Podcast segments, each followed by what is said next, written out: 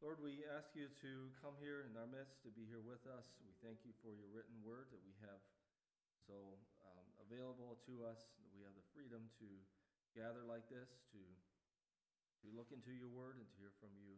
We ask you to bless Brother Lauren, especially right now, as he has a message prepared to share with us. May you give him a clear voice. May you give him a clear mind to share what you have laid upon his heart. And may it speak to us. May it feed us. May it strengthen us spiritually. We can be faithful to you. We pray this in Jesus' name. Amen. You may be seated.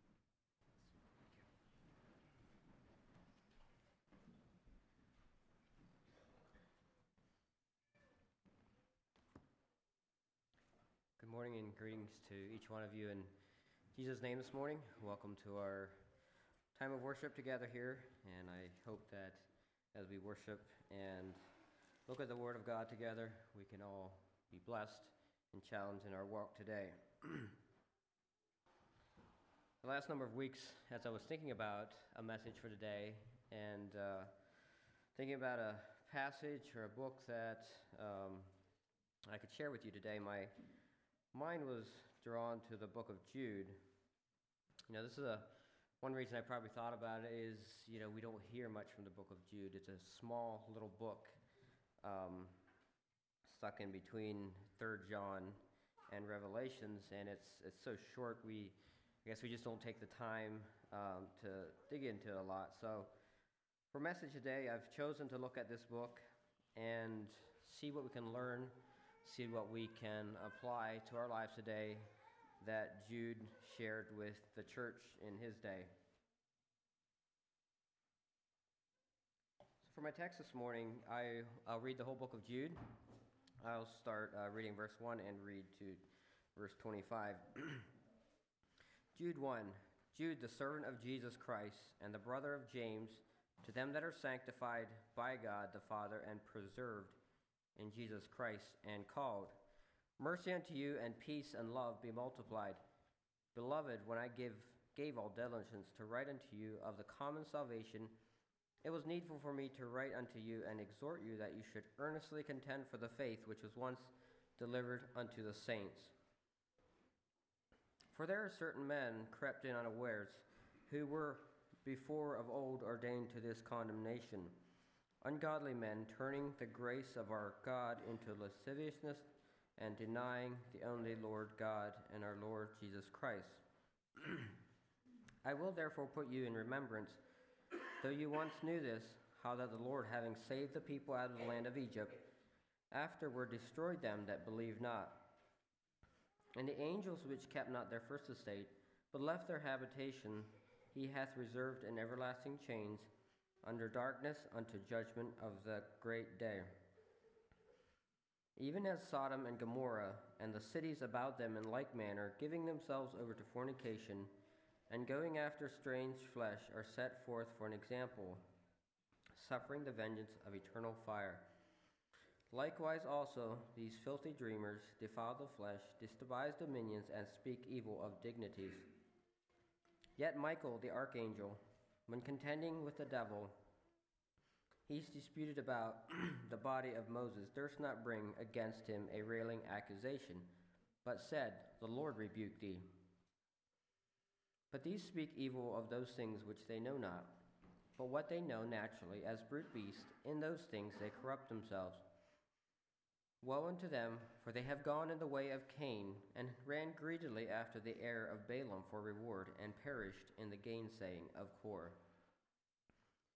These are spots in your feast of charity, when they feast with you, feeding themselves without fear, clouds they are without water, carried about of winds, trees whose fruit withereth, without fruit, twice dead, plucked up by the roots.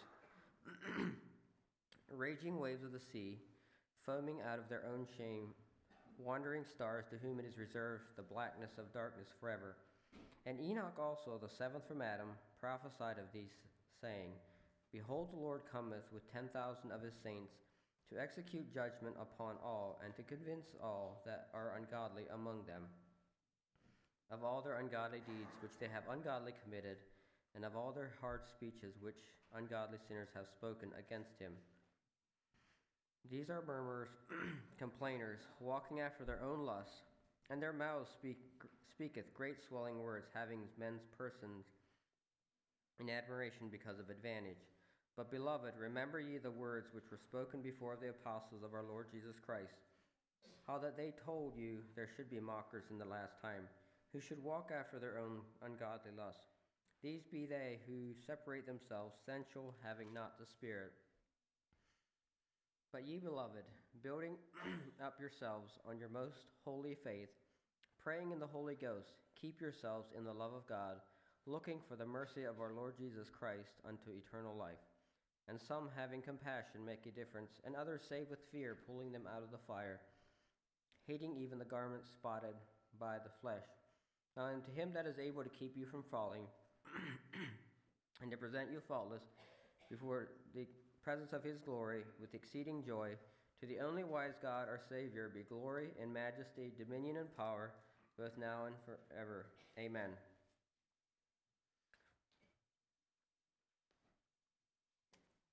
So, going back to the beginning of the book here, first of all, I want to think about the context of this book and see if that can help us understand um, the, the setting and, and the author and the audience of this book. So, he starts out by introducing himself as Jude, and Jude is, is most likely referring to, to a Judas. And here it's, it's, you know, it's a little. Um, debated of who this Judas was. He was he identifies himself as a brother of James. So Jesus also had a brother James, and so it's thought that maybe this Judas was a half brother of Jesus also. He introduces himself as a servant of Jesus Christ. And it's interesting as we read the introductions and the to many of the epistles, and as we read through the epistles, the apostles will often refer to, to themselves as servants of Christ, which in that day also meant slave. And I don't know how many of you go to conferences or listen to webinars and things like that. Oftentimes, the person introduces themselves at the beginning, and, and many times they'll have a long list of accolades that they use to introduce themselves. But it's interesting to read the apostles as they introduce themselves. They don't introduce themselves that way, they introduce themselves as servants and slaves oftentimes. and here Jude introduces himself as a brother of James when he likely could have introduced himself as a brother of Jesus. So I think one thing that we can learn from this is that the apostles were men of humility. They served in humility. They were true men of God, and they served not to be served, but they were there to serve God and others. And that's where our faith oftentimes is really put to the test. That's where the battle of the Christian life can be the most intense, is, is that human desire to put ourselves first. And I think we can learn much from the apostles um, as we observe their lives and their writings. Next, let's consider the audience of this book. It doesn't seem to be a specific church or city that Jude was writing to. Sometimes, like the Apostle Paul, he would write to a specific city or church.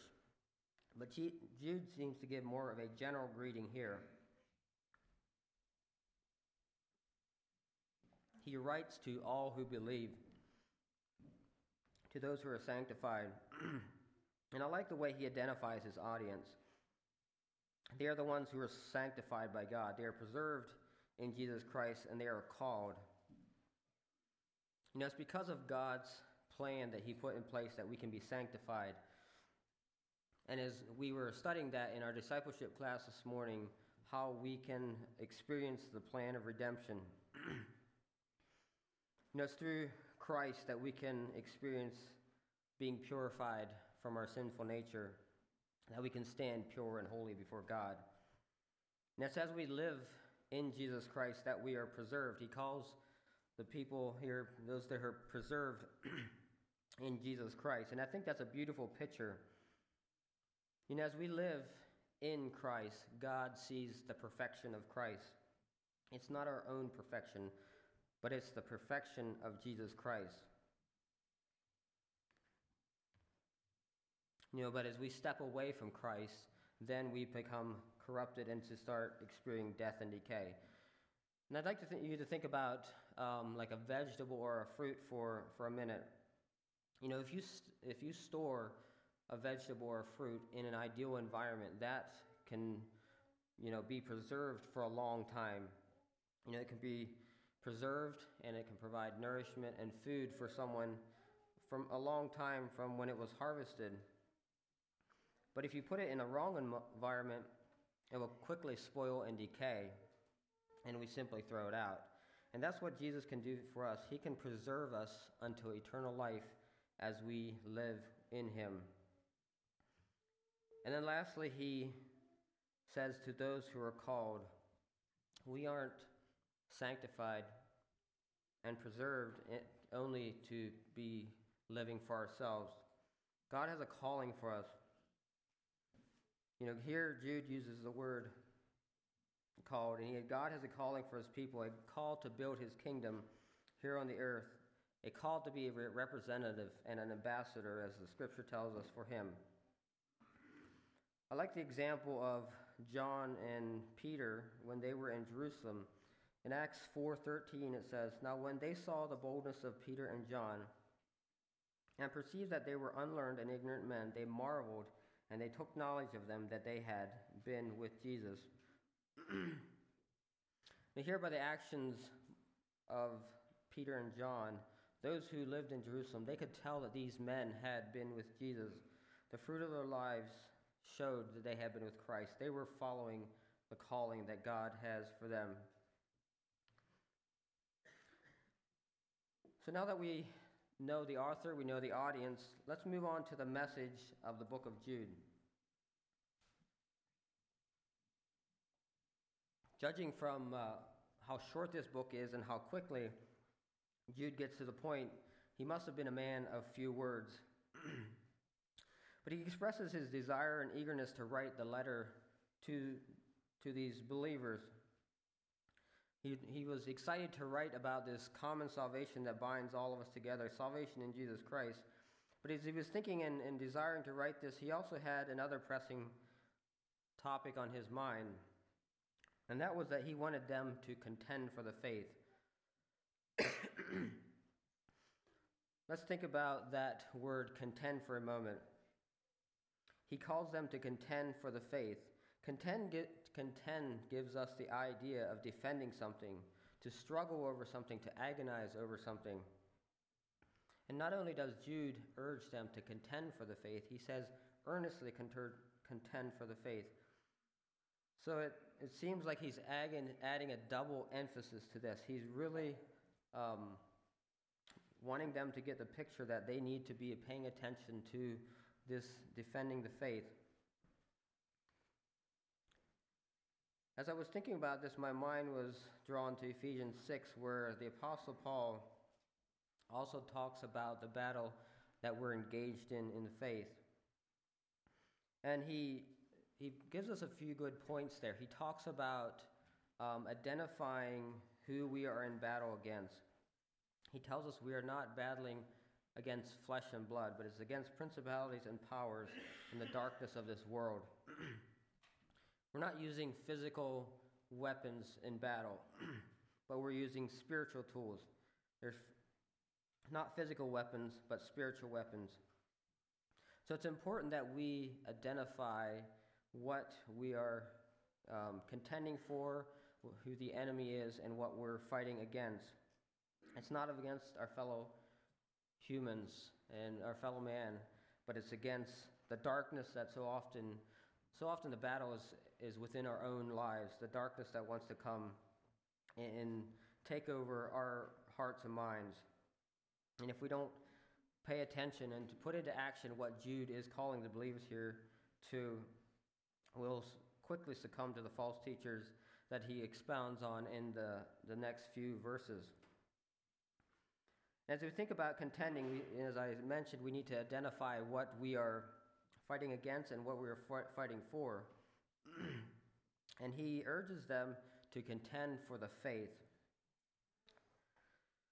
As we dig into the last part of the verse here, Verse 3 it says, This faith was once delivered, and he uses the word there once. But I liked quite a few of the other translation. It says once and for all. There's a finality to this faith. You know, Jesus came and he was the final revelation delivered to the saints, to God's holy people. And we talked about that in our class this morning how Jesus was what the Old Testament looked forward to, and now we look back on. Jesus has come to um, he has come to complete the work of salvation, and he has come to complete the restoration of man's relationship with God, which will be fully made perfect in eternity. You know, for many years, um, God talked through the prophets. He he used the, the nation of Israel, he used the law to remind people of their need of a Savior and a Messiah. And now Jesus has come and he has delivered that um, true faith. And we must believe in Jesus to be saved. Hebrews 1 1 talks um, about how God revealed himself in many ways, but now we have been sent the perfect revelation of Jesus Christ. This is what Jude is talking about here the once and for all. This true faith was delivered to the saints. This treasure has been delivered to God's holy people. Excuse me. Jude is now urging the saints to guard that treasure, to guard the purity of the gospel, so that the message of God is not tainted and that others would be led away from this message. And Jude's message is still relevant today. Many will deny the message of the true gospel, of the true faith, either by their words or their actions. Denying the message of faith in Jesus Christ and turning to another message is happens so often. And then moving on into verse 4, as he was encouraging the believers to, to contend for the faith, he, he dives into a little further. And he tells them how um, there are men in the church who are not engaged in the teaching of the true faith.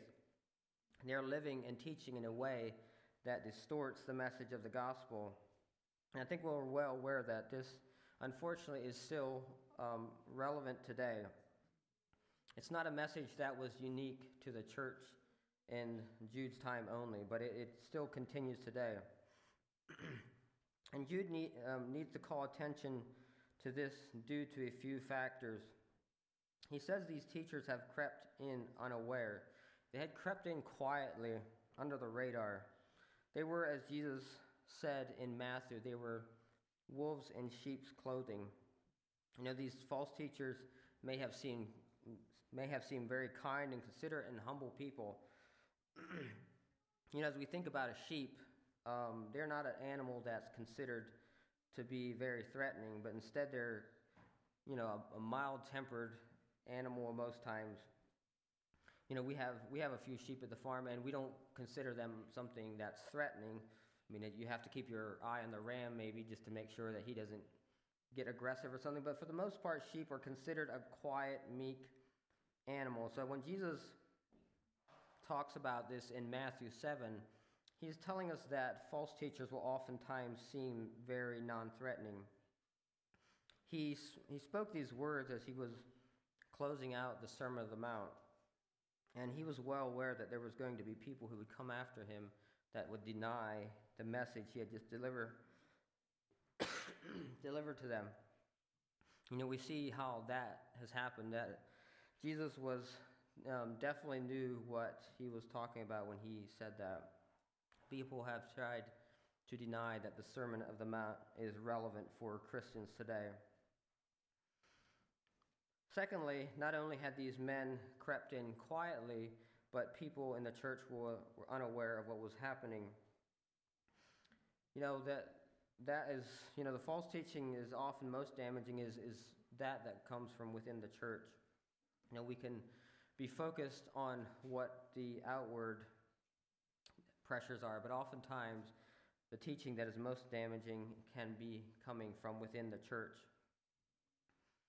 As I was thinking about this, I'm sure some of you are aware of the some of the latest technology um, called AI. And recently, I've come across some pictures that were AI generated photos, and the only way you knew that was that somebody had told you that it was AI generated. Otherwise, it looked very real. They blended in with other pictures, um, and they looked authentic.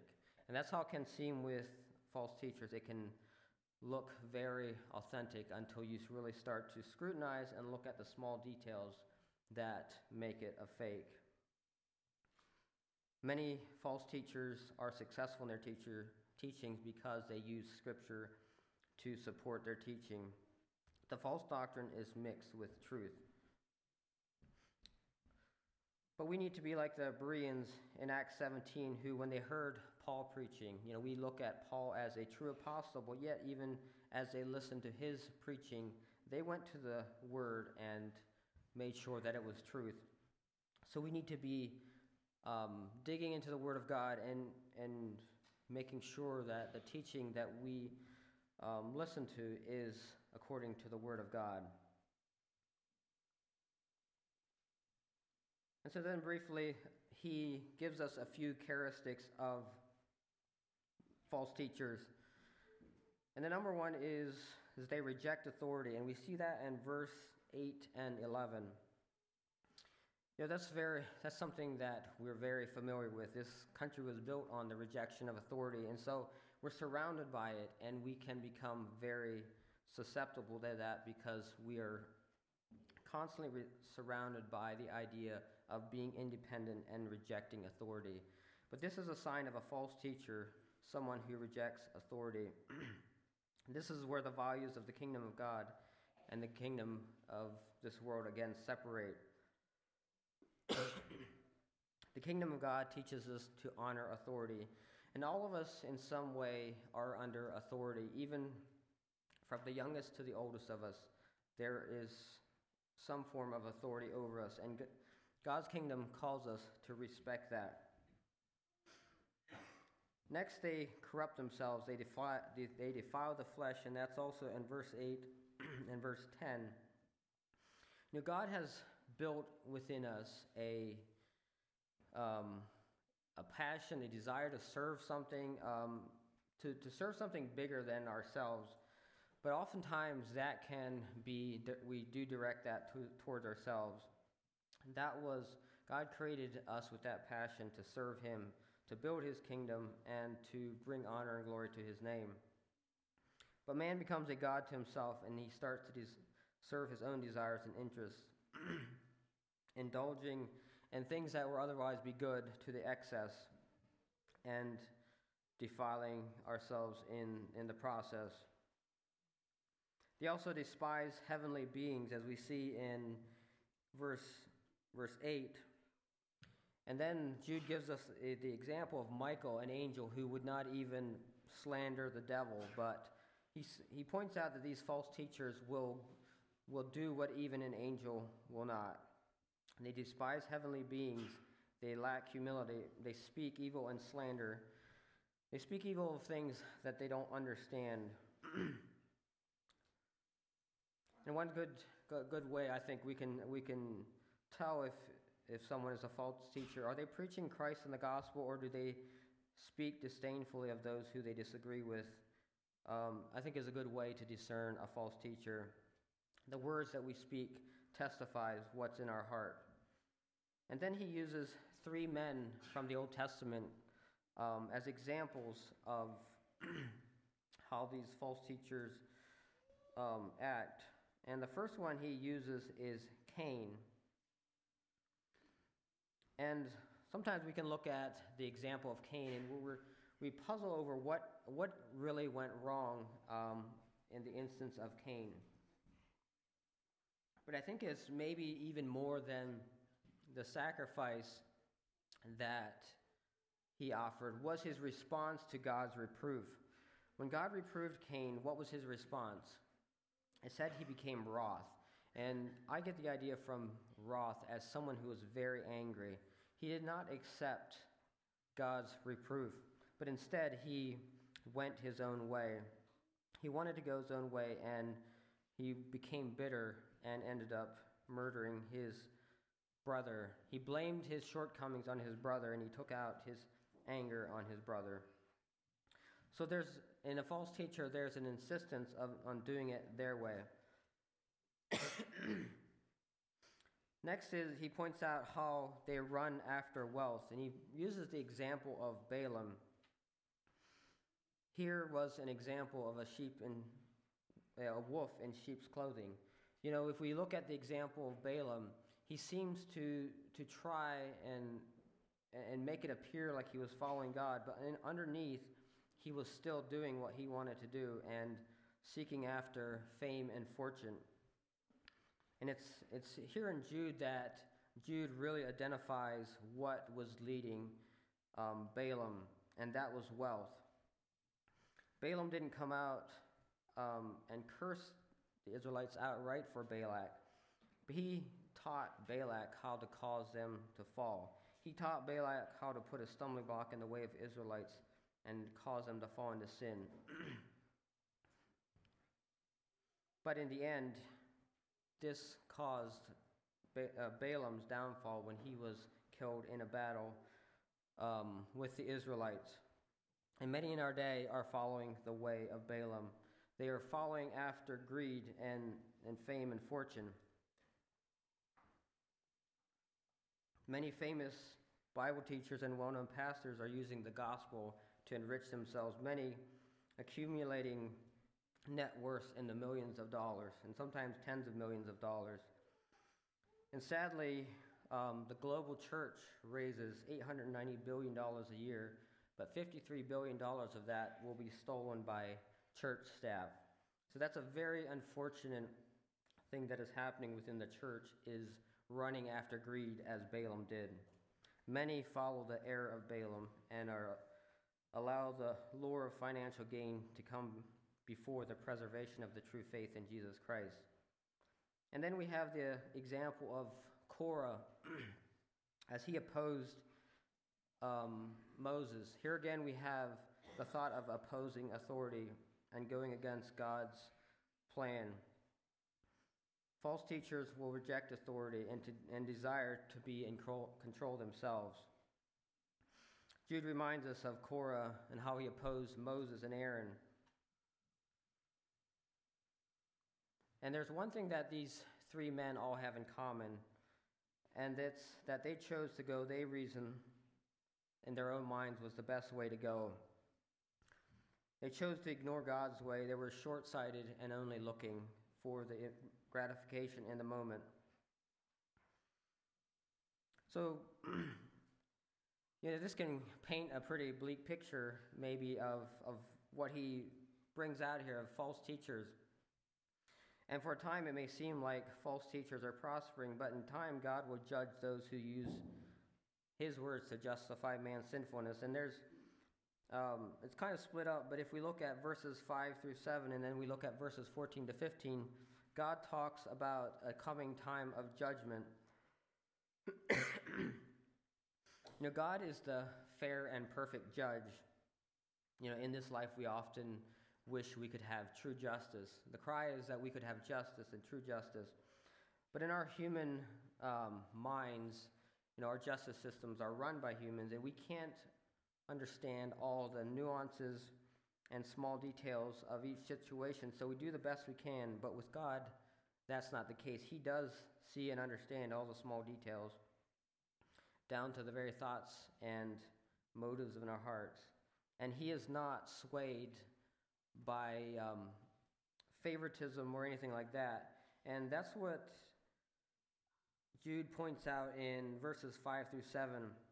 He talks about the Israelites. He says, you know, they were, God delivered them from Egypt, and yet as they fell into unbelief, He did not preserve them simply because of the promises He had made to God. God had made to Abraham, Isaac, and Jacob. They still needed to believe in God themselves. It was because of their choices that they were judged. Their lineages, the promises that had come before, did not preserve them. It's not who you once were that will, that will save you, but it is your faith now in Jesus Christ. and he also um, shows us the same thing with the angels who were in heaven but then fell away. They also were not saved because of who they once were, but it was because of their rebellion um, that God judged them. And then we also have Sodom and Gomorrah, who are also an example of, of, of people who chose to live for themselves and the gratification in the moment who were judged. They failed to heed God's um, plan and call in their lives.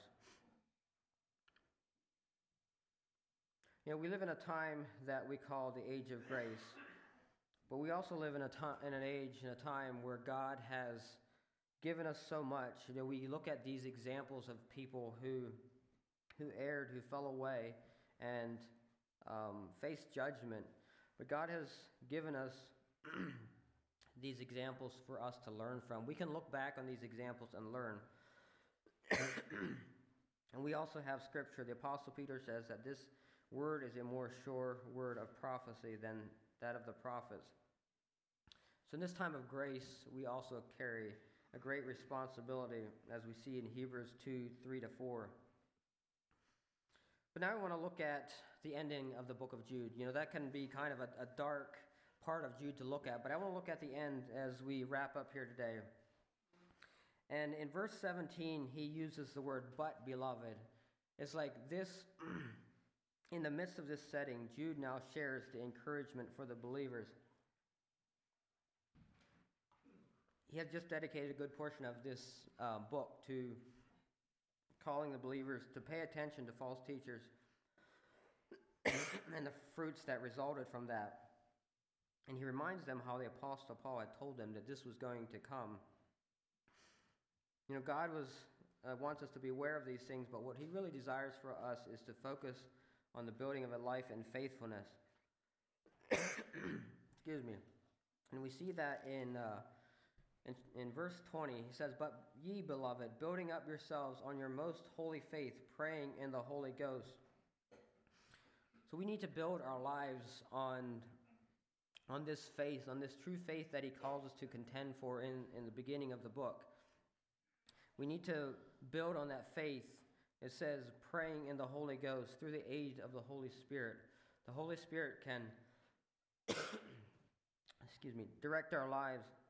He can help us to be discerning and wise.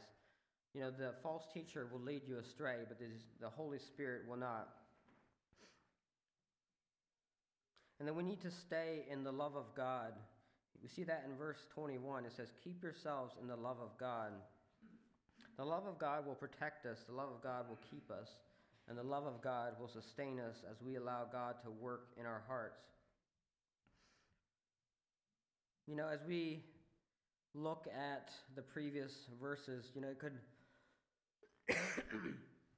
could cause us to um, to maybe be fearful I think that's something that pretty much all of us deal with is we have some something that we fear. It's probably different for most of us, but we fear loss, you know, loss of many things. Um, you know, we're afraid of what others may do. We maybe we're afraid of the, the what false teachers will do. This morning, I want to encourage you to not let that drag you down. Don't let fear override the love of God. Don't let fear override your faith. And what I want to leave with you this morning is found in verse 24. Verse 24, um, excuse me,